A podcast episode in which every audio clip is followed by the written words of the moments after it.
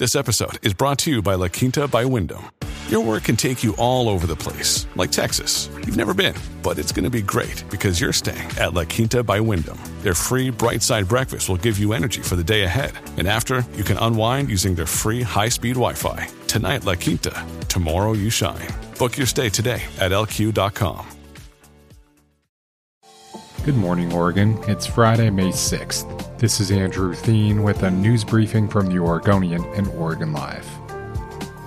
One of the world's most profitable companies is seeking more property tax breaks to bring what it says is a nearly $12 billion project to build five data centers in one of Oregon's least populated counties.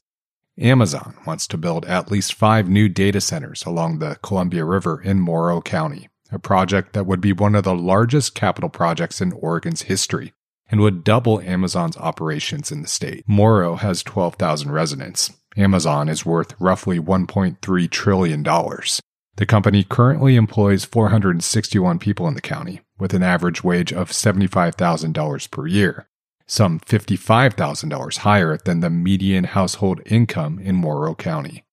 Amazon opened its first data center in Morrow County a decade ago.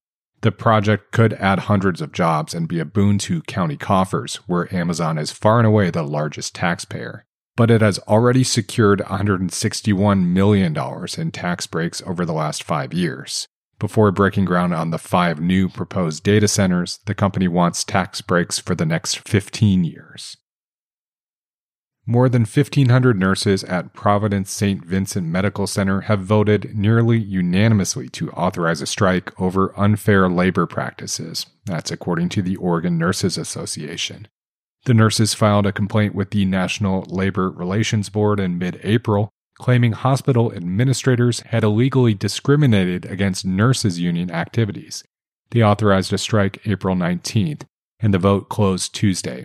The union approved the strike Wednesday. Aside from the alleged discrimination charges, nurses are seeking better pay and more affordable healthcare benefits and are demanding the healthcare system address what they say is serious understaffing on some units that's compromising patient and worker safety. Their contract with Providence expired at the end of last year. Kevin Mealy, a spokesperson for the union, said the strike could go forward at any time, though nurse committees are still being formed and there are still two bargaining dates with management scheduled for May 10th and May 23rd. The last time any nurses represented by the ONA went forward with the strike in Oregon was in 2001 at OHSU. That strike lasted 56 days, and ultimately, Governor John Kitzhaber was involved in finding a deal. A strike would be the first at a Providence hospital in Oregon, and it could foreshadow future labor issues. The union represents some 4,000 nurses at 10 Providence facilities in Oregon. Two of those 10 have recently expired contracts, and two more, including Providence Portland, have contracts expiring at the end of the year. Nurses said they would give a 10 day notice if they choose to strike, so managers can transfer patients and halt admissions. Former Oregon Ducks offensive lineman Doug Brenner and the University of Oregon reached a settlement in their civil case over damages related to his hospitalization for rhabdomyolysis following strenuous winter workouts in January 2017. Brenner also dismissed claims against former U of O coach Willie Taggart and the school's former strength and conditioning coach as part of his settlement. The deal was reached Thursday in Lane County Circuit Court. Financial terms were not immediately disclosed. Brenner was seeking $20 million in non economic damages and $5.5 million in economic damages in his multiple claims. He's also seeking $100 million from the NCAA. Closing arguments on that part of the case were expected Thursday afternoon. The settlement came hours before closing arguments were to begin on day 17 of the lengthy trial.